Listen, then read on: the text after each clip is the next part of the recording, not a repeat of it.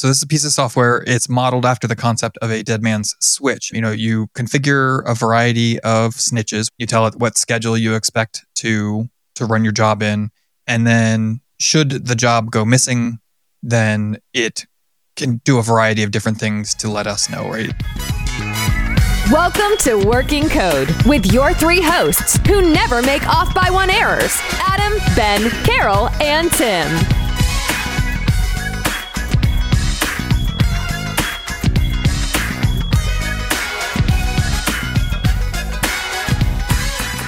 Okay, it is show number 157, and on today's show, it's going to be the Adam and Adam show.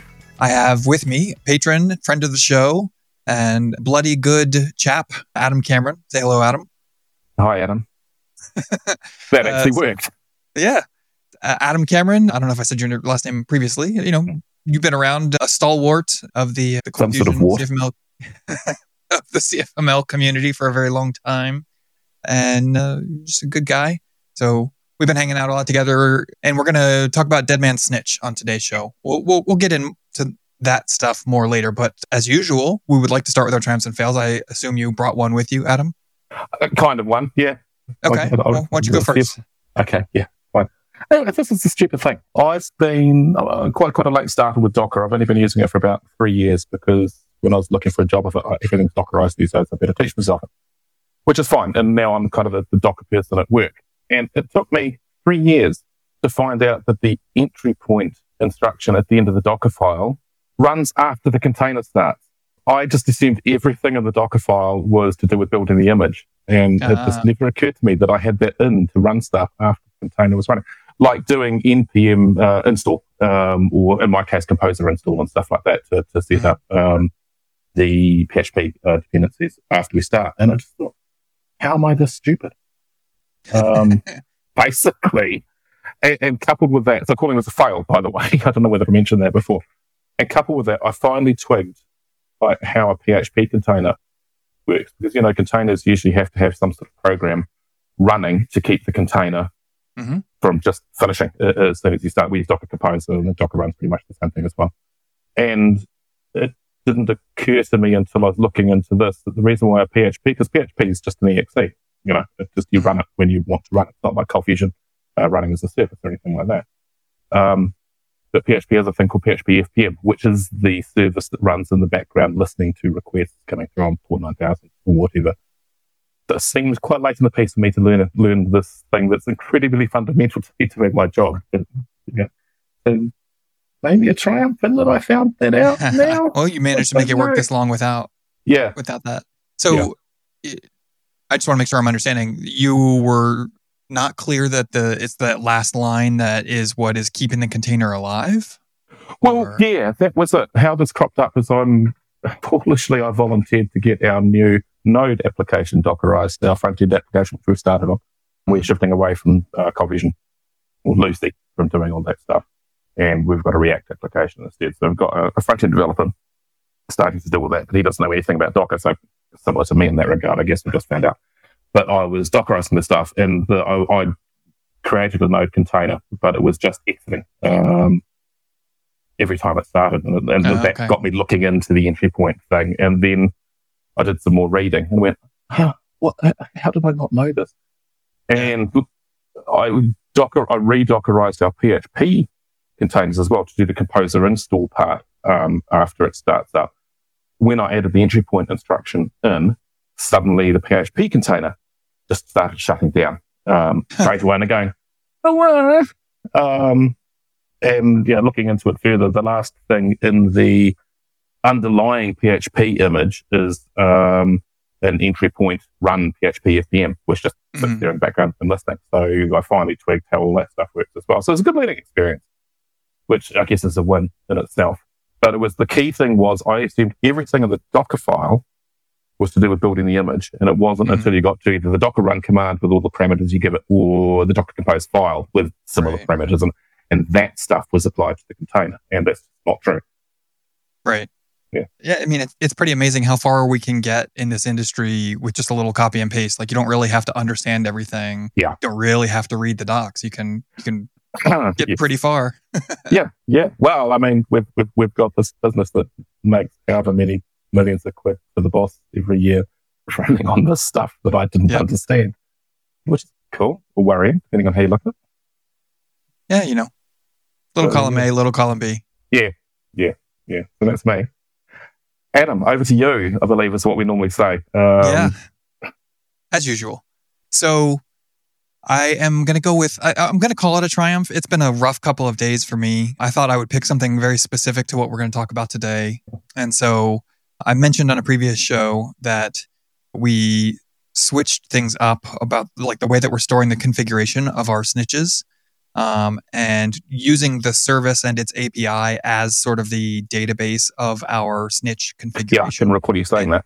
Yeah, and and sort of in a way, you could say we're kind of looking up the snitch ID real time in order to check into it, and we'll get into what that means um, in Yeah. more depth here soon. But I made some mistakes when I wrote the code that that made all of that work, and and you know typical developer mistakes, stupid mistakes like creating. So the the way that we find a snitch to check into is you know go it says okay this is the job that's running it's running job xyz for customer pdq and so I need what I need the snitch ID for that, and it goes and looks it up. And if it's not found, it creates it, and it okay, well, okay, so I need to create a snitch with customer. So there's there's tags, right? So it creates Mhm. creates a snitch and it tags it. Okay, it's for this job and for this customer, so that when we need to go find it later, um, And by tag, you mean just like metadata type, any any sort Yeah, of way yeah. where you can attach it like a, a label in, in Jira for argument's sake. yeah, exactly. Just like you know, a lot of people tag their blog posts or whatever. Oh, gotcha. Um, yeah, yeah. Yep. And so the thing that I shot myself in the foot with was I was creating them with whatever the case, uppercase, lowercase was of the customer name as it came in for the request. And then when I was specifically s looking them up, I was doing a U case because I was thinking, you know, you know, when we are implementing Yeah, yeah. things in in a text in uh, or a case insensitive way, usually you go, okay, everything's uppercase or everything's lowercase on both sides of the equation, and then we can just do it equal. And I, that's how I was thinking when I wrote the code to do the lookup, but that's not how I was thinking when I wrote the code to do the create. And so, not last night as Mhm. we're recording this, but the night before, I got woken up like four times an hour. It was a rough night. Not not every hour overnight. Somehow it managed to like give me three or four straight hours of of no interruptions. But it was it was a very rough night because of two mistakes. The the text case one and then another one that I it was using an in-memory cache of the snitch configuration and I just Yeah. it didn't even occur to me that we, we very recently switched to this server that's running this being multiple instances like a load balanced cluster. And so each instance had its own in-memory cache and would go, okay, I don't recognize this snitch that you're asking for. Let me go create it. And it would create it and check into it, and that's fine. And then, you know, the next time that the job runs, maybe it hits the other server and says, Oh, I don't know what this snitch is that you're trying Oh, to man. run. So it goes and creates a duplicate of it and then checks into it. And so, and the funny thing is, we're, we're, very deep into the process of growing and evolving the way we're, that we're using the system. It's a little bit of a naive implementation still right now. We get alarms, on call Mhm. alarms for every snitch that fails, and then again when it starts to resume. So I was getting alarms for all of these duplicates being created. And, Oh, and the first time they get checked into, it's like, hey, congratulations, your snitch just checked in, which is great, fine. And then, you know, 15 minutes or an hour later or whatever, it fails to check into that one. And it's the same, you know, I've got four duplicates of the same job. So each of those four is kind of constantly like missing or or now checking in again or whatever because of the the caching thing. Hmm. And then some of them I was like I I couldn't figure out how to get it to stop overnight. It- I was just kind of like the things that were failing I knew was not a big deal, so I was able to just like silence the alarm and try to go back to sleep. But it did keep me keep waking me up and it was very annoying. So yesterday at work, I made it like my the only thing I needed to accomplish for the day was to Yeah. make this not happen again overnight. And so the triumph here is that I actually got a good night's sleep last night. That's triumph in anyone's book for whatever reason. Yeah. You know, as much as my body will let me now that I'm an old person. Mm, But mhm. uh yeah, so I, I managed to fix the problems, the the text casing and the in memory caching. Good. Fix those Good. two things and I want to come back to the text casing thing later. I've been writing some notes as you've been talking. already wow. So just to, yeah, Cool. So then let's just get right into it. Let's talk about Dead Man Snitch. Why don't I give like a just a very quick uh I mean this is gonna sound like a sales pitch, but we're just, you know, talking about interesting software, right? Um Yeah, so well, like, gonna speaking sound as enthusiastic about this as Ben is about feature flags. So uh, that's Right. the level you need to pitch it at, Okay. if you Okay. can. Sure. So, yeah, if, if- for anybody who's not familiar, who hasn't been listening or paying close enough attention, this is a piece of software used to monitor things that happen on a schedule, not things that you're sitting there triggering in real time, right? I'm not at the desk running a job and wanting to know if this thing failed. I'm sleeping and I want to be woken up if if it fails because it's that important, that sort of thing. So this is a piece of software. It's modeled after the concept of a dead man's switch, S W I T C H. This particular implementation service is called Dead Man's Snitch, S N I T C H. Mhm. And it's basically a very simple service on the surface. You know, you configure a variety of snitches, which you just have like one snitch per job effectively. You tell it what schedule you expect to to run your job in, and then if it stops checking in for any reason. So so and a check-in is okay, my job is running, and sort of like the last thing it does before it shuts down is it sends just an HTTP request to this service to say, okay, hey, I'm, I'm here, I did my thing, Okay. consider me alive, right? And then should the job go missing, then it can do a variety of different things to let us know, right? It, it can just send an email. It's got integrations with other services. So we have it set up to integrate with our Ops Genie, which is an Atla- Atlassian product for for on-call alarms, that sort of thing. And there's a, you know there's a variety of ways we can do that. Like I said before, ours is currently pretty naive. All snitches are being alarmed. We we have a plan for how we're going to change that, but that's And- the way it's currently configured. the, that, that text in the middle of the night level for everything purely because you're still easing and this is new technology for you guys as well. We've been using it for years, Oh, okay. but but you know initially when we started setting it up we were only using it for things that were mission critical so it just Yep. made sense Mhm. and you know uh, to be fair you know it's not often that things are failing and and sending alarms so even if it is a something that can be ignored if it happens once a month that it wakes somebody up and you go oh okay that one i, I know i can ignore yeah. then you could just go back to bed and it's not that big of a deal. If it's happening every night, that's that's much more of a problem. Yeah. So, and then further complicating things is we have we are in the process of moving toward a multi-tenant architecture. Hmm. So right now, you know, everything is deployed as effectively single tenant. We're we're you know migrating in that direction, but so there's 13 customers who all have 13 copy or each has its own copy of every one of these jobs. And so if there's say, you know, a, a syntax error got deployed today and the job is going to fail because of that when it runs overnight, then Yeah. it's going to fail 13 times. And that's Ooh. particularly annoying, right? So that's one of the things that will be changing in the future is the jobs themselves will become multi-tenant, right? And it'll be one job that just runs and it handles all customers. And so Okay. even if it does fail, it'll fail one time. We'll get Yeah. one alarm. And I would, yeah, that makes perfect sense. And I would presume you're not locked out, though.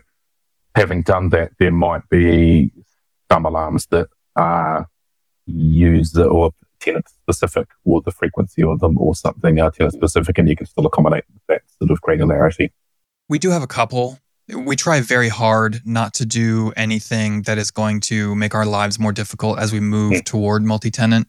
You know, we do like the occasional third-party service that we have to integrate with and and pull data from Mhm. or that sort of things. But for the most part, we try to keep things pretty cookie cutter, but from customer to customer that way.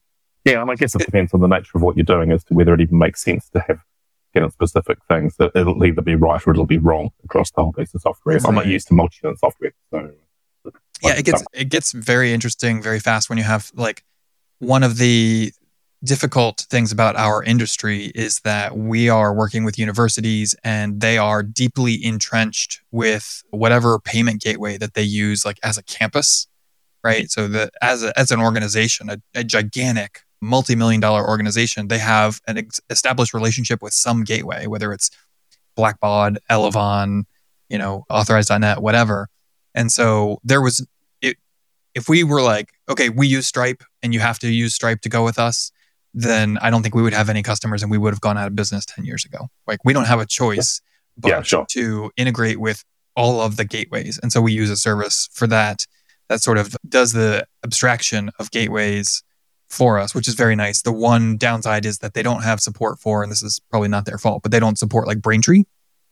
I think that there's discussion of them adding it soon. Anyway, this service is called Spreedly, S P R E E D L Y. If anybody wants to look it up, you know, uh, that's to me. I always get annoyed when somebody discusses something on a podcast. I'm like, oh, that sounds great. Can I please have access to this thing? I, you know, I want to go uh, patronize this service too, and they don't say what it is or they don't tell you how to find it. So there you go.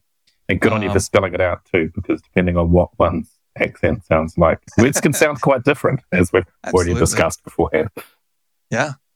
Uh, anyway, so that's kind of the elevator Hmm. pitch for Deadman Snitch uh, as a as a product as a service, right? So you configure snitches, you you have your scheduled jobs that run and check into snitches, and instead of getting an email that the job ran, and now you can you know be happy and you know go about your day knowing that the job ran overnight.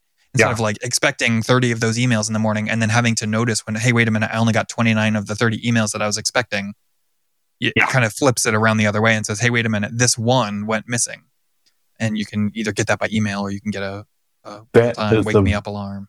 very clarifying way of describing the service that provides. I hadn't quite, uh, I knew what you were talking about, but I hadn't thought of in terms like that because it fits into, we need to do something like this in our um, system shortly, which is why I've got the interest in talking with you about it. But that's a good way of looking at it. That it's the detecting the negatives rather than leaving it to the user to count the positives, which will Exactly. always get lost in there. Yeah. I don't want to get 30 emails. I don't want to even get one email, but you know, Yeah. Nope. Absolutely not. And I mean, it, it it's funny the way it landed on my radar. It was originally a product created by somebody local to me here near Philadelphia, and it's just like a you know a, a startup type of person in Philadelphia created it, and it you know I just had it in the back of my mind. I was aware of it, and then when we had a need for it, it's like, hey, actually, I know exactly what we need. We started using it, and then later he sold the business off, so it's not the same guy anymore, but it's still a great product at a great price. So we're very yeah, happy you still invested, invested locally, which is, is really good. Yeah. So that's the elevator pitch on the service itself. Did you have specific questions or certain place you wanted to start? Uh, no, I just the one thing that I, I find really interesting in this is it reminds me of Launch Darkly in that not good, not that it does anything similar, Mhm. But left to my own devices and me being a dev, I'd go, we need something like this, and I'd open up a file and start writing angle bracket CF this that and the other thing, and and Mhm. start, start trying to solve it myself. And indeed, at work, we've we've kind of done that in our CFML um, platform, but we're migrating to PHP at the moment, and I don't want to reinvent the wheel. So I didn't even know anything like this existed. So I am now glad that it's not something my devs need to write for me. Um, we That's can leverage something like this, which is which is really good, and it, it's important, I think, for people to consider using stuff that's already been written rather than writing it yourself. It's less fun, but it's more efficient and it's more Absolutely. professional to reuse something that's already been done. Yeah, for sure. You know, it, it's easy. It's when you come across a problem like this that's so well defined, it's easy Yeah, to get sucked into the this problem. trap of like, oh, I I could do that. That's not a problem. And Yeah. you know, then then you're. But the the things that I think we fall into the trap is is like we're not thinking about okay, well, but for this to actually be valuable, it has to be. You know, I'm using finger quotes here, highly available, so that it doesn't go down because one a one region of AWS went down or something like Good that point. Yeah. you know i need to make sure that it's going to be there because this is a, a mission critical piece of infrastructure here Yeah. Um, And even not at that level, though. I mean, I'm thinking for our operation, we're running on one server in a, in a data center in Manchester or something like that. And this deals with the entire UK and Ireland, but we don't have this global spread sort of thing. But it's the complexity. It's like, oh, I can write something. I can send an email Mhm. when something tallies up and they go, ah, but in the middle of the night, an email's no good, mate. Oh, okay. So now I've got to integrate with a text gateway. And there might be some others that oh no, we actually need to put something into elk or something like that. And and if you start writing it yourself, it sounds really easy when you start, but it very, very Mhm. quickly it's super complicated. And these guys have done it all for you already. So yeah um, and what's the like I said, pricing like? Is that something that, that we ought to discuss here or, or make sense to? oh yeah we can mention it let me pull up their plans page here so actually they no yeah one else can see these numbers. So I, I'm pretty sure. uh, Yeah. So they, they even have a free plan. So if you just like want to try it out, you can try, try it out for free f- for an unlimited amount of time. You get one snitch, like so one job to check into. Yeah. And, and then it goes up from there. So if you want three snitches, is $5 a month. A hundred snitches is $20 a month. 300 snitches for $49 a month. And then, like I mentioned on the show, I don't, I don't know what the, the numbers are off the top of my head, but we recently got to the point where we're like, okay, well, we know for a fact that we now need to create more than 300 snitches. Yeah. And so we are now on the, if you need more, call us Yeah. Yeah. price tier.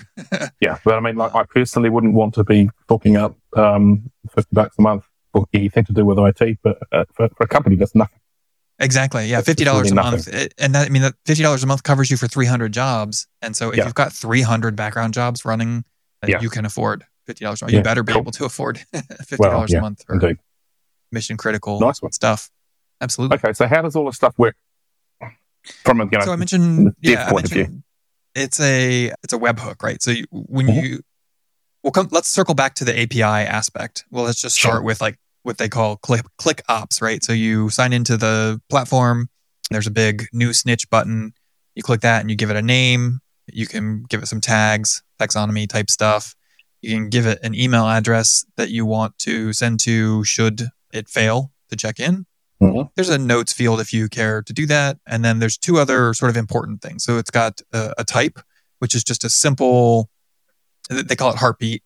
So probably the, the, it- it's where everybody's, it's what everybody's expecting, right? It's the, the basic, hey, Mhm. my job runs once an hour. I want the, the thing to run once an hour. And then the, the, the part where that becomes a little bit frustrating or difficult is how do you know when the job is actually late, right? So if, if the job is scheduled to Yeah. run once an hour, then really, you know, if it if it checks in at noon and then you're expecting a, a check in to happen between 12 and 1, well really, should you wait until 1? Should you wait until 105 because Yeah. you know if the if the check in that happened at noon is because the job was triggered to run at noon, it's not that it takes an hour to run, it's that that's when it was roughly triggered oh, maybe Oh, of course. a minute. Yes. Right. Yeah. And so then the one o'clock one is for the, the job that's triggered to run at one o'clock. So maybe it's 105, maybe it's 107, maybe it's 115. It depends on how long the job is going to take. So my understanding is, and this is a little bit outdated since the last time I read their docs. Maybe it, maybe it's changed, but I don't think so. This basic, they call it heartbeat type, is it waits an entire extra duration, right? So if the job is set to expect a check in once an hour, and it checks in at noon, the one o'clock goes missing. At two o'clock is when they will send the alarm up. Okay. And that's that doesn't sound terrible for something that you're expecting to run like on an hourly basis. But when you're expecting Mm. a a daily job or even you know like a weekly job, Yeah. you, you certainly don't want to want it to wait a whole extra week, right? And that's why they offer what they call a smart type, which is it kind of learns what to expect. The Oh, the nice one. difference being with the the more basic ones, you have Yeah. a lot more tightly grouped range. I got, is that the right wording? So with the the basic, you can go from my job runs once a minute, two minutes, three minutes, five, 10, 15, 20, 30 hour uh, on up to like a month. Yeah. If you choose smart, the minimum that you can choose is one hour. But the smart thing is it figures out where in that hour it can expect the job to check in. And then Right. it notifies you. Uh, it, there's some sort of intelligence baked into here. And so it notifies you sooner after it has gone missing. Nick, going back to that um, drop down on the heartbeat one that you're showing Mhm. before, that's got you rattling down the values before one minute, two minutes. So what you're saying, if, if I set my heartbeat to be three minutes, I'll get an alert at six minutes. That was the wrong number for New Zealand, wasn't it? Six, the number after five. Sorry. That wasn't intentional at all, was it? No, it actually Um, wasn't. Yes. So if you if you have a job that runs every three minutes, basically, I, the way that I think about it is that the job would fail twice, or it would have the opportunity to fail Yep. twice before I would be notified with a with a basic heartbeat, which is still really good. You know, how many times in Oh, our yeah. careers have we had a job go missing for a month or two months, and you're like, oh, that's not good. Yeah, yeah. Yeah. but Okay, yeah, so then there's the the smart type, which, like I said, is a minimum of an hour, and then that one also goes up to monthly. Okay. And the way that, say you set that for an hour, right, and it will gather some metrics, I guess, initially and, and, and hone its accuracy. So if it, it'll see a task running at 1 p.m., 2 p.m., 3 Mhm. 4 p.m., 3.59 p.m., it's going to go, okay, there's kind of a delta of about five minutes on this stuff. So I'll, if the next one doesn't run by 5.15, should we say, then it will go, okay, yeah, that's outside that delta of five minutes that I've become accustomed to, then that's probably a problem. I'll send them a ping. Basically. And, you know, not everything, ha- this is not an alerting service. I just want to make that clear for the listener. This is not something, this is not the thing that gets me out of bed in the middle of the night. This is the thing that knows that I should be, that, that you know, the job has gone missing. Oh, we have- okay. We have an integration with our Ops Genie. And Ah, that's- and that's when you were saying there were the webhooks before. It sends the webhooks to OpsGenie and OpsGenie does the right. messaging. Sorry, I That- yeah, I'm getting so ahead of what I- you're going to show me. I have the Ops Genie app on my phone and I have it set up so that even if my phone is in do not disturb and silent and all that, it can it has access through settings on the phone to like turn on sounds and and Yep. ignore the do not disturb and Mm. plays this really loud, annoying gong sound at like full volume because I need it to wake me up. I need something that's gonna like wake me up without giving my wife a heart attack. So that's kind of what we've settled on. Okay. yeah, no, fair enough. Gotcha. Yeah. I think that's, and- that's good that you mentioned that because I thought this was the thing that was doing the alert messaging as well. Right. Just from, you know, the, the quick discussion we had. And Sure. Yeah. Uh, I'm trying to find an example. So there's a a pretty neat thing that I've noticed. I wish I could remember which one of these jobs. Okay. Here, yeah. Here we go. So uh, let me see if I can describe this audibly for the listener. So I, I've pulled up one of my snitches, and we're looking at the the activity of check-ins, and the so it shows this particular job is set. It's a smart snitch with an interval of a day. So it, it expects the job to run once a day. Yep. So we've got it, and it shows me what the, the webhook is. There's a URL that we just, you know, make a get request to that URL. And it says, okay, thanks for letting me know the job is running. And then on the right side of the screen, I've got, it shows like a, a list of days and it shows a check mark with a timestamp of when the, when the job checked in. And so Okay. we can see, you know, so down here at the bottom of the list, they're all, you know, shows like 12 noon basically, which I think is even, yeah, it's like noon mm-hmm. UTC. And the checkbox checkbox is like centered in that, in that yeah, I was wondering what that was. div, right? So it just, just picture a div. It's like a, a line with a brackets on either side of it, I guess you would say. Yeah. And it's pretty much pretty much centered in there at 12 o'clock. And you'll see, you know, even though the check-ins are as we move up into more recent days, even at even though we see the timestamp are still right there noon or 1201, the check mark is moving closer to the right edge of that Yeah. line. And what I'm taking that to mean is that this is showing that it's expecting. So I think this most recent one, it looks like it's you know maybe 15 minutes behind or something like that. The it's, I think it's what it's showing here is that if this 12 o'clock check in were to go missing, it would notify us probably by 12:15, 12:30, something like that. Even though it's a it's only a day job, it's it has detected the pattern of like we are right here at 12 o'clock Oh, checking in. I see. Yeah, yeah. and um, and so it, it recognizes like okay there's a little bit of room for variation. Let's not be too too hyper vigilant about like well it's 1201 and the job hasn't checked in yet. Let's give it a minute to breathe. But even though this is a once a day job it's going to notify me very soon Yeah. after So I, I guess an important thing in the visualization here that you and I can see and the others obviously can't is um, there's there's about a week and a half's worth of metrics there. Back down November 29, it's going, yeah, okay, well, if I don't get one by November November 30, then I go, well, I better tell them, I suppose. Yeah. And and as we go up to more recent ones, it goes, maybe it's not just the next day. Maybe I'll, if it doesn't happen by 11, by 11.15 Oh, yeah. p.m., maybe I'll, I'll, I'll trigger them. And, and then the next day's one is um, actually maybe 9.45 p.m. I should be telling them. And it, it's, it's getting more confident Mhm. about, it's, it's learning in Yeah. a prim- primitive sort of way or, or when it should start panicking. It- yeah it's it's slowly tightening the window in Yeah. which it's expecting That's that the better way of describing it. Yeah. yeah it, it only just occurred to me as i was about to say it to you so Yeah. i'm not amazing at at uh explaining It's good stuff. when you're describing something to someone, you, you learn a lot more about it yourself because you, Yeah, you have to actually think about it rather than just go, ah, yeah, I kind of know what that stuff is. Right. So while we've got this one snitch open, uh, Yep. I can show you it's got like these three tabs here across the top. It's got activity, setup, and settings. Mhm. Right. Settings is the thing that you we saw. It's a form that we filled out when we were creating the snitch with just all the, the choices that were in there.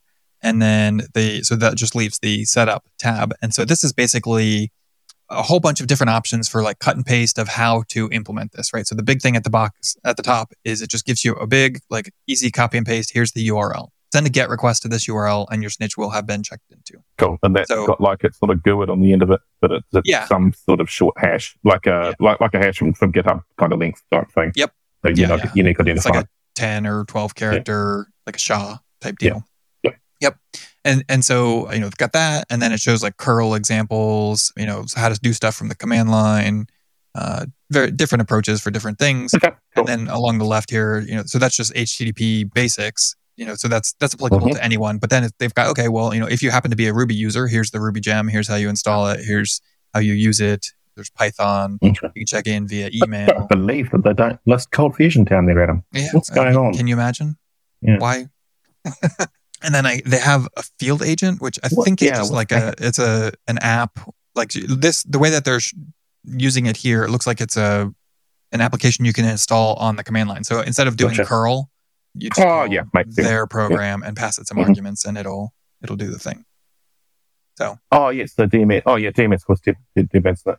But Yep. so what Adam's showing me is, is the equivalent of something you type into Bash or something like that. So it's like DMS dash S and then the hash or whatever it is and a path to a shell script to Mhm. run. So that kind of makes you can install that locally as an agent on the operating system. Okay. Right. Yeah. So if you're using cron or something, then this would be like the Mm. copy. This would be the command that you would drop into cron. Say like, Yes. It looks like the way that, the, if I'm looking at this correctly, it looks like they say, you know, you call this command and you pass it a shell script or whatever as one of the arguments, Yep. and it'll run the shell script. And then after it completes, then it will check into the snitch for you. Yep. And so you just copy and paste that into your cron tab as the the command that you want it to run, and it does both for you in one go. Cool. And you don't have Okay, to like good. change the code of the job itself. Nice and thoughtful of it to have the sort of, you know, usage docs right there Yeah, um, in the absolutely. application. So if we take a, a second and zoom back out a little bit, I've gone to the, the like the main screen of what I see Mhm. when I log in here. You know, it's got a list of all my snitches, and at the top it shows there are 20 snitches pending. So that's like 20 snitches that have been created and have not yet been checked into. Shows that one snitch is missing. So I've got this one job. the definition of checked into in that context? So really, what it means is that it has received that HTTP request with that that hash that we saw. Oh, okay. Um, Yep. Right. And so you create the job and then it, you could just let it sit there and never do anything. Oh, with okay. it. I've And never that's- heard from that's this the state one. that these are in. Right. Okay. And then this next one is missing. This like sort of blue question mark looking yeah. thing. Right, that um, correlates across the other side of the table. Gotcha. Yep. And so you can see, you know, this job, if I open it up, has had a couple of successful check-ins, but then for Mhm. whatever reason today has not checked in yet. And so I need to go investigate that probably as soon as we're done on this call. I'll go Yeah. dig into that. But it's not a, a mission critical thing and hasn't been sending me alarms, which has been nice. Right, and that's one that's been set up to run hourly. That's why you've got in that sort of activity log thing on the right hand side. Yep. There's an entry every hour going, um, hello. Yep. Basically. Yeah, yeah. So the windows that it lists here are like 16 to 17, 17 to 18, 18 to 19. Mhm. Yep. So uh, we talked about pending, missing, and then it's got paused. So you can say, you know, I've got a snitch and it, the job is broken and, and it's not mission critical. So I'm just going to let it sit there while I'm doing something more important for right now. But I don't want the alarms to keep coming. So you can just pause the snitch and say, Okay. like, Yep. go go into dormant mode. And one of the very nice things about it is that it will automatically unpause if and when it is next checked into. So the job starts working again. Oh, okay. The snitch, you know, goes back into active mode and Yep. and does its job, which is very Okay, nice. cool. And it's kind of like it's okay if you don't hear from this one, but back to business as usual once you do start hearing the- from it. Yes, exactly. So then Yep. I've got it shows a 248 healthy right now. Okay. It also goes to show that from from the the UI here, there's a little green circle, and they've tried to fit in 248. Yeah, you know, they I don't think that they have too many customers that have 300, Yeah. you know, three three digit snitches. Or if they do, maybe they just don't care because it, No, it's it's not I right? care. Yeah, Right. just- Yeah, exactly. So And then along the the side of the page here, we've got like a list of all of our tags, and it shows Yep. you know the same mm-hmm. status indicators along them, so you can see okay, you know for this particular customer, I've got 18 that are healthy, one that's paused, two that are pending, Oh, okay. Right. Yep. Yep. Yeah. And so you can just go At the And- top of the list, if you click on the each of those icons, there's, there's a filter on them. So if you click on on the on the go, go back to the top of the list. Sorry, everyone. Oh, you mean Um, the- if you the click there, does it does it filter does it filter on on those so you can, you can only, fragments like only see the paused ones or Right. only see the which is a little unfortunate. But one nice thing is it does sort by that. So Mm-hmm. ah the, okay cool the the missing one is right there at the top of the list cool. because that's going to be the most important. Then your Yeah. pending ones because obviously you created them for some reason and they haven't checked in yet. So that's kind of important. Yeah under that you have all your all your active ones, and down at the very bottom of the list is where all the paused ones Yeah, show up. makes so sense it doesn't have filtering, but I, I do feel like there's a little bit of thoughtfulness there. Mhm. So that's yeah fine. cool And then in for each tag, you can click on a tag and it'll show you just the snitches for that particular tag. Okay, so you've got a list of what looks like various colleges Mhm. down the side there, and so each of those will on the. I'm just thinking about your multi-tenanted thing. They've got different numbers of snitches, is just, just rather than all having the same number. Is this just because this is all? It's not multi-tenanted yet, so Um, some of them don't have some of them, or Yeah. uh, So each school could Mhm. opt into a variety of different modules. Like, so we have. One of our one of our less popular modules is our online alumni association membership organization, and so you can like pay to be a member of your alma mater's mem- uh, alumni membership, alumni association. Blah, man, Mhm. I cannot think today. It's my day off. Um, sorry, that's all right. your idea to do it today. And so, uh, for the schools that have that module, they will have some additional jobs that are specific to that module. So that's why the numbers are not the same school Yep. to school. Yeah. Yeah, make, it makes perfect sense. And so, as we start to move toward talking about the API, I think this is a good time to mention. So, I think that we are, in a little sense here, overloading what the tags are intended for, right? So, like Okay. when you're just creating these with ClickOps, you know, it makes sense to tag things and try to group them in a way where you might want to be like, okay, like show me all of the membership uh, jobs, Yeah. you know, so I can see, you know, who who has things that might not be working or whatever for membership, that sort of thing for m- the automation that I built with using the API, I needed some way to be able to uniquely identify uh, a snitch without knowing its ID, right? So I get a request Yes. saying I need to check into the job, right? I'm the membership payment collecting job, Yeah. and I, I need to just notify you that I've completed. Well, I don't want the job to have to know, okay, well, I'm for school ABC, so that's this SHA and I, or I'm for school XYZ, so that's this SHA. I just wanted to say, hey, go. I- ran the job, and here's the school name, right? Yep. And then so I built this thing that stands in the middle there and says, okay, it accepts membership payment job for Mhm. the school, and then it uses the API to go look up what is the snitch for the membership payment job for the school, returns that to the job, which Yep. then sends the the check in, the HTTP request. And so to make that work, uh, basically we're we just use their API to cache locally a list of all of our snitches. So we cache a list of all of their snitches, and then I need to f- find a way to. I, I could have just done it with like very specific syntax in the snitch name, right? Like you know, customer colon job name colon something. Who knows? But, I But then you're just moving the metadata into the name and, and obfuscating that a bit. So, you could have, yeah. But it, since they have tags, I was like, okay, Hmm. well let's let's try that. So yeah, all the job snitches here, you know, they have a tag that is Hmm. like, you know, a specific prefix and then the job name, right? So the prefix just tells me like this is uh, this is a job tag. It might as well just Yep. say job colon here. And Adam's showing me a list of tags against one of his clients, and, and some of them are like, that's what you call your company, isn't it? And another one, email marketing, and another one, the name of the institution. And mm. then there's one that's all letters and underscores and stuff like that. And those are the ones that you're talking about for your, Right. specific ones. Yeah. Yeah. So, and you know, the one you said it's the name of the institution. This is one I had to go through and clean up because there were a lot of them in here that had, you know, mixed case, right? Like only the first letter was uppercase or all lowercase or all uppercase, whatever. So I, I recently had, fortunately, they have the API. So it made it very easy to like, okay, find Cool. everything but that's, that has one of this tag remove that tag and replace it with this tag. That's like the same thing, but all UCase or whatever. Yeah. So that was nice to be able to clean that up, especially when you get into the point where you have 300 of these things. And then, so so that's the two tags that we're currently like using for that automation. Is there's Yep. one that identifies the customer and one that identifies the, the job that's being run. Makes sense. Yep. And so I use that to look up what the snitch is, return that, and and there you go. Bob's your uncle. Mhm.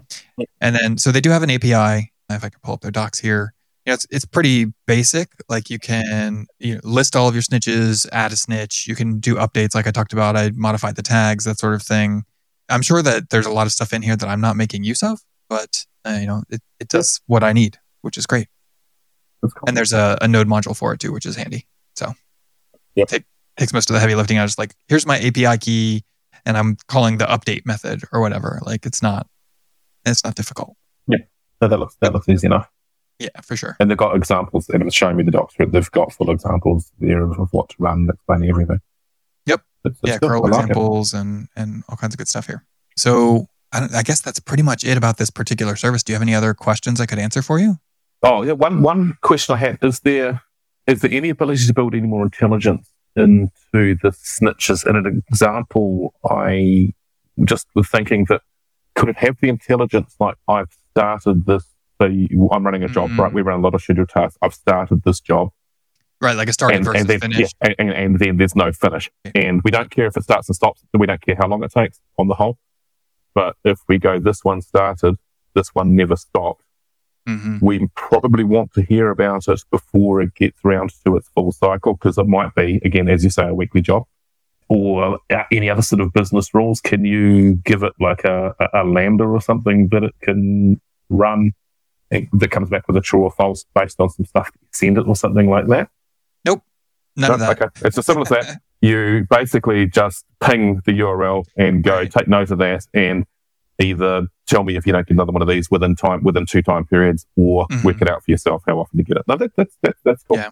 So, you know, there's different ways to think about it too. So, for example, I'll just throw out a couple of things that we've had to to think about ourselves. One is, you know, sometimes you have scheduled jobs that run, say, every 15 minutes, except you've got this database maintenance window where, Ah. like it doesn't run overnight. Which we do have. two hours Yeah. or whatever, right? And so, what we do to cover our bases in that type of situation is we'll just have a cron job that does nothing except a check in as if it were the job running. I see fake it. Right. Fake it. Yep. Or I and and you know that works, but it's a little bit messy because now you've got that snitch set up in two different places. The approach that we're moving towards Hmm. now is You could have a snitch adapter though that You you have all the code and you just call that. But yeah, I, Sure. I, I get your point though. so what we do now though is we build the maintenance window into the job itself. So the job knows, okay, if it's between this time and this time, I'm not It supposed to actually do anything. And so the the okay. the scheduler, the cron server that we have running can still call and execute the job. And then it says, okay, well, it's a maintenance window. So the only thing I'm going to do is check into the snitch. Oh, I And like I'm going to shut down. We have Yeah. had to deal with this situation just recently, and that but we did it a different way. Now I wish we'd had this conversation earlier because that sounds like a better way to doing it. To be honest, we've just got our our hosting provider reserves the right to shut everything down between one and two a.m. Mm. every day, and we process twenty four seven. Well, Right. twenty three seven as it turns out, and I've got them to call a curl that tells my application stop running your mm. scheduled tasks for an hour. And then at the end of the maintenance window, it goes, yeah, okay, you can start them all again. Whereas we could have baked that into our task runner. I guess, like, yeah, this is in this window, just return true. Send the snitch and return true. You know, Right. So you're Cool. you said that they reserve the right to shut down between one and two or twelve and one, whatever it is. but They don't Yeah. necessarily always do that. correct. And so then they the they're called, they're sending you a webhook to say, okay, we're actually going to do it because we have Yeah, yeah, they don't they don't shut them all down every night of the week. It's just just on the nights of the week that they do need to do the maintenance. Because before we were just letting everything collapse in a heap, and Mhm. our tasks, the work that our tasks do, is such that it doesn't matter if it it, it will if it falls over whilst processing a record, it will back it out and go, yeah, I still need to do this one next time around. So it's fairly robust, but we do get a sea of error emails going on. This task failed, this task failed, this task failed, and we just know if the timestamp on the email is between one and two, just to Mhm. delete them all. Which Gotcha. is, you know, that was, it was just annoying rather than an actual problem. But you know, a problem people need to solve. So it's it's, it's good to have options there. Yeah. To do it, I guess. The other question I had, and this is a random one that doesn't impact us, but just whilst you were showing me the the delta and the learning part, can it? What about tasks? And I don't know if this is a real world thing. What about if tasks? Uh, if you're sending a snitch too frequently, like Mhm. you're supposed to get one of these an hour. Uh, Mhm. if you're getting it more frequently than one an hour, that's actually a problem in itself. That's a really good question. I've never thought about that. I don't think that the, I, I know for a fact if you check into a snitch more often than it's expecting, it's not a problem. Yeah. You know, the it's more of like a gone missing than a too Yeah, frequent. yeah, yeah, yeah. Yeah. I mean, I don't have a situation that covers that. It just came up there. Now the question comes up now. Let's say your snitch is your process is due to run hourly on the hour. Mhm. If one runs at the half hour, is the next expected one on the hour, or is it a timer from when it last got one and goes, okay, well, I'm, I'm not expecting the next one until half past three now, rather than I don't know. That's that's another very good question. I my, I mean, Sorry, my instinct didn't mean to says, yeah. I mean, the way that you know when we're looking at these ones that have checked in, when when we're looking at that that Oh. time window, you know, it. I feel like I don't know how they decide what the start of that time Yeah. window is. Now, I, I think the one that I pulled up here at random to show you Hmm. ended up being one of the smart ones because they're all the check marks are toward the end of the window. But yeah, I I, I don't know. I, I think that it would um, make sense for it to be a, a stopwatch starts now. Right. And and the I thing is when you when you configure one of these, you don't give it a time, a start time, right? You just say this is a job Ah. that's going to run once an hour or I Right. You Yep. configure the snitch to maybe that's what it is. You're configuring it to say I want it to check in at least once per hour. Yes. And and I don't think that that means like a calendar hour or a clock hour, right? Yeah, yeah, yeah. Between 12 and 1. It's just I think if that first check-in comes in at 12:37, Yeah. then the second one is going to expect by 137. And that's the analogy of the dead man's switch thing Yes. as well, or the, the dude in Lost typing in the number every 42 minutes or, or whatever it was. It, the time timer starts from when it happens, and that's kind of the thing that you're looking for. So uh, that makes sense. Right. Lost might be too long ago. Uh, now that one I managed to. You're talking about that TV show Lost, right? Yes. Yeah. So that I I managed to avoid the Mhm. the disappointment. I the only episode That of was the best I've ever to seen. the only episode of Lost I've ever seen is the finale. Okay. Well, I I've had not no idea that. I gave up. on. Okay. I had I had no idea really what was going on, who the characters were. Obviously, Yeah. everything. I was visiting a friend and he was watching the finale. Yeah. Okay, sure, yeah. and he was very Anyway. disappointed. Sorry. So, That's nothing. that's okay. what we're talking about. Tangents happen on Yes. show, as you're familiar. Okay, so tell me now. So you you don't post your or you don't submit to your search. You don't don't send one. It then goes right. I need to fire a webhook, or I need to do something. We've not looked at that side of things yet. Okay. Yeah, good question. So when you're setting up a snitch, one of those fields initially is Mhm. you can give it an alert email, and that's optional. You don't have to have anything at all. Mm. And so for record keeping purposes, we do have it send to our help desk account just so that Sure. we have a, a list of all of the times that they went missing and when they came back in. Makes Mhm. it easy to like have a log basically in my email. However, not on a per snitch basis, but sort of like at the at the top level, they have an integrations section. Okay. And so you can do webhooks. You can do so they have. Oh, this is interesting to me. I haven't been in here in quite a long time, so Mhm. we've got one configured for Slack, which is interesting because we no longer use Slack as our team chat. Now we're on Discord, but it's still in there, and I, I knew it was still going to there, but that's fine. And then I've got this other icon is a the sort of the internet community agreed upon symbol for a webhook. I've seen that on like Zapier. I've seen it on a bunch of different sites. This like three Oh, okay. dots, red and black.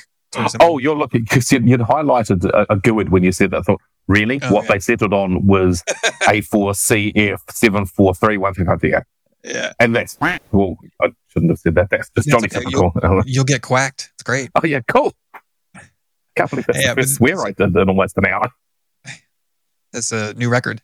Yep. So yeah, that, it's just a, a random the icon, webhook, yeah. which I've I've got it hooked up to some service I was using, Mhm. and I think that this is what is so it's you can see underneath it says all snitches. It's sending every snitch. Which oh, I wonder if I Ah. could like tell it to not send alarms for when they return, well, like when they start checking back in, re- return to healthy status.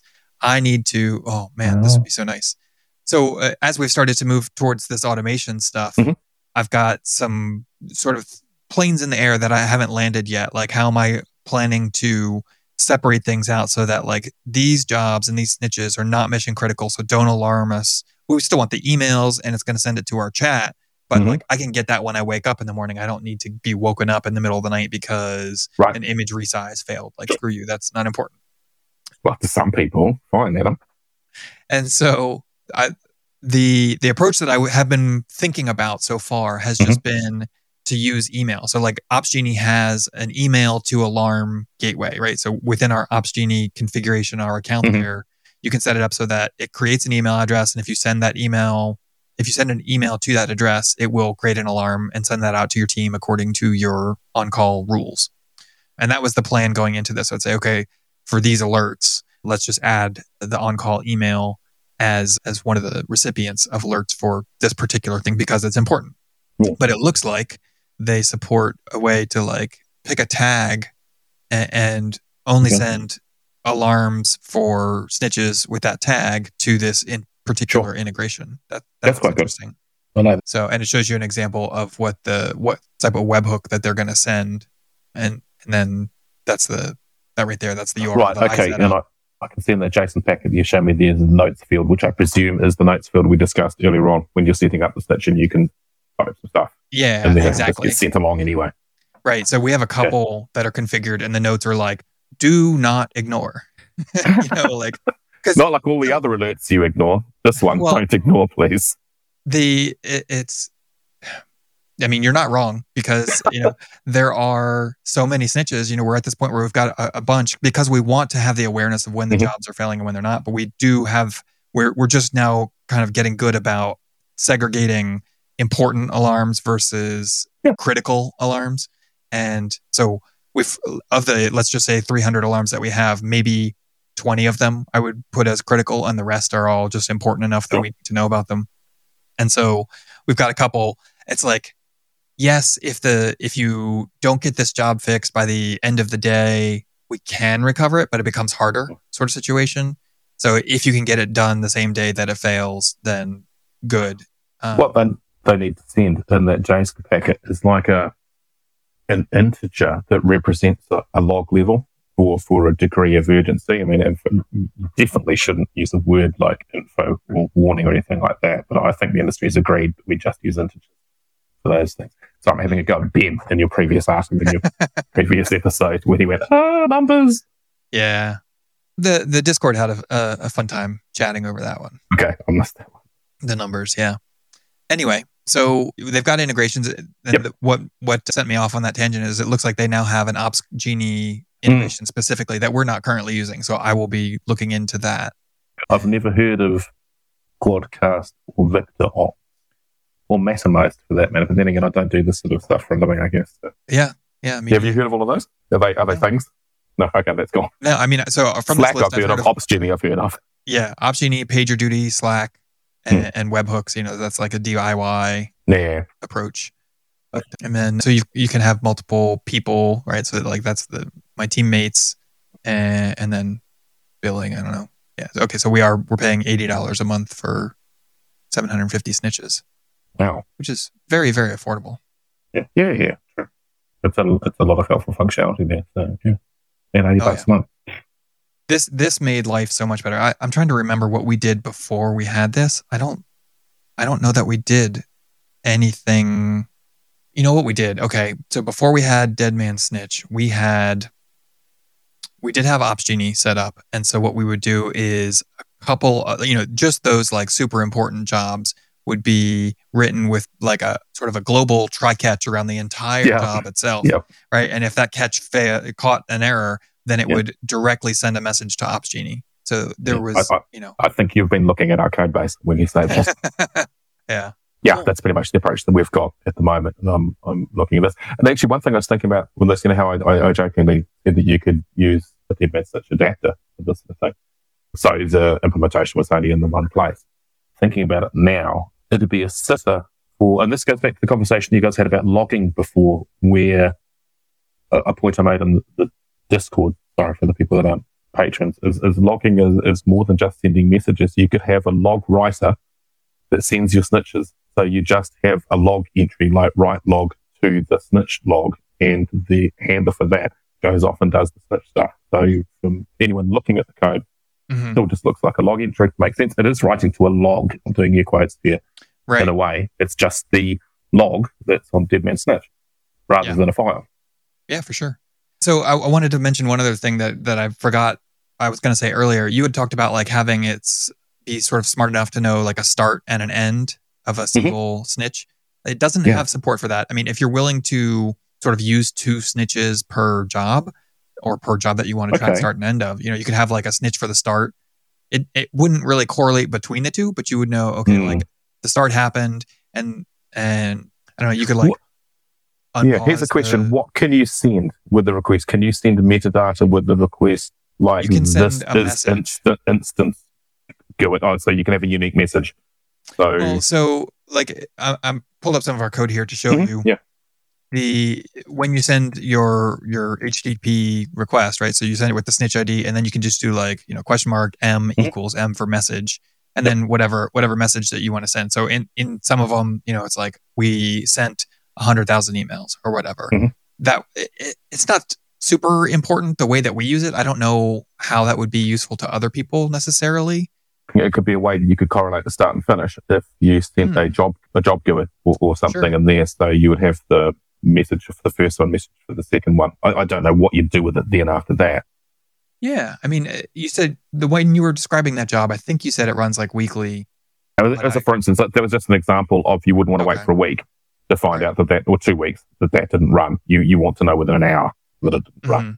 because people aren't going to get their money. I, I'm not going to get my pay. So that's Yeah. me, you know. Yep. And then is it how long does the job take to run in this hypothetical one Yeah. you're talking about? 15 minutes. Okay. So if you wanted to be tricky about it, something you could do is like check into ha- have it set up to be like a half hour snitch, right? You give it a maximum of a half hour. Yep. And then so you, you check into the snitch and you pass the message of started and here's the GUID or whatever. Mhm. And then you can have it check in to to say finished in the GUID. That's fine. Mhm. Those will show up in that like when I showed you the activity log where the with the check marks, that it'll show the message right there on that screen next to the check mark Mhm. Okay. and then you could have it built into the job so that after it sends that finished, you can use the API to pause the snitch. So it'll pause, Okay. starts again the next Yeah. time, it'll unpause. Yeah, yeah, yeah. I can see how that would work. Yeah. So And so you could, you could use the API as a tool. Yeah, yeah. Cool. Andy. random thought. Uh, so we have we already have like audit logging for our entire application, keeping Mhm. receipts of what users are doing, when, how, stuff they're screwing up, so that we can have those receipts handy when they try to blame us for something that they broke or did something stupid with. But so we since we have that audit logging built into the system and, and handy already, we will often say, okay, I'm auditing the start of a job, audit the finish of the job, audit Yes. a, a particular step of the job. We do for the ones that do some heavy lifting, lots of cal- like calculations in the database or, Yep. you know, Hmm. selecting lots of records and, and we know they could be slow in certain scenarios or something. We will break it down into specific chunks and track the metrics, the time that it took for each chunk of the job to run. Like this step where I want you Sure. to select select the Yeah. rows that I'm interested Yeah. in. Yeah. You know, I want to know how long it took to do that. So I'll like sort of gather all of these metrics as we're going through the the process and then in that finish audit entry i include the all the time the the durations of all the different steps That's fair enough. Yeah, and maybe my idea was pushing that job onto the start and finish thing onto the wrong tool for the job anyway. And, and you're possibly quite right. That should be done more locally.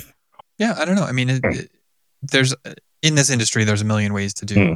any particular thing And right? actually- so Thinking about it, do you want to know that something started and finished because the not getting the snitch that it finished would, by implication, um, you don't care that it started, right? Mhm, You care that it didn't run. right So you don't need to go, this one started, this one finished. You just need to look for the absence of this one finished, and that does the job. And that's entirely what Dead what Snitch does. yeah, right So it's fine. so yeah Yeah. yeah, I, yeah to, to to restate you're kind of just Hmm. saying like ignore the started thing Yeah. and then if if the the finished goes missing then it goes missing and that's the Yeah, yeah, yeah. And Yep. the only reason why I asked the question, I'm just thinking, okay, how can we use this? What sort of things can we do? It, it wasn't Mm-hmm. a reformed question. So we, we got there. So that's cool. Yeah, cool. Well, we've been going for about an hour now. I Uh, noticed did you have that, any yeah. other? Did you have any other questions that you wanted to get to before we? no, that was a up? good intro. I, I, I like that, and it, it's dead interesting, and I, and I like the our sysop, but my sysop friend Brendan, who a few other people listening will will know, said, "Why would you want to use something like that when you could just use Opsgenie?" But I, I think I was misarticulating what it was for. So Opsgenie is the thing that does the alerting. This is the thing that informs Opsgenie that there's an alert to be done. So so that's cool. So that was just an observation on a question, actually. No, all good. So I've got something to, to work on here. Excellent. So this episode of Working Code was brought to you by Time Zones, the thing that meant that Adam and I had to get together and have this conversation on the weekend instead of during a week. And listeners like you, if you're enjoying the show and you want to make sure that we can keep putting more of whatever this is out into the universe, then you should consider supporting us on Patreon. Our patrons cover our recording, editing, and transcription costs, and we couldn't do this every week without them. Special thanks to our top patrons, Monty and Giancarlo. You guys rock. Adam and I are going to go do an after show, and I have no idea what to expect from that. That'll be fun. No, me Um, neither, but we'll think of something. We're we're going to talk about accents and testing. Did I, did I Yes. You nailed it. It's like it's like I'm talking, hearing myself. And so if you would like to get that after show, you can go to patreon.com slash working code pod, uh, become a patron of the show, and you get access to the the extended cut, I guess is what it is, uh, and and early access at that of every show. All right, well that's going to do it for us this week. We'll catch you next week, and until then, Your heart matters, even if something you really blindsided me with that. Thank you very much. You've been listening to Working Code with your hosts, Adam, Ben, Carol, and Tim. If you're enjoying the show, please feel free to rate, subscribe, and review on your preferred podcast listening platform. We really appreciate that effort. We'll catch you on the next episode of Working Code.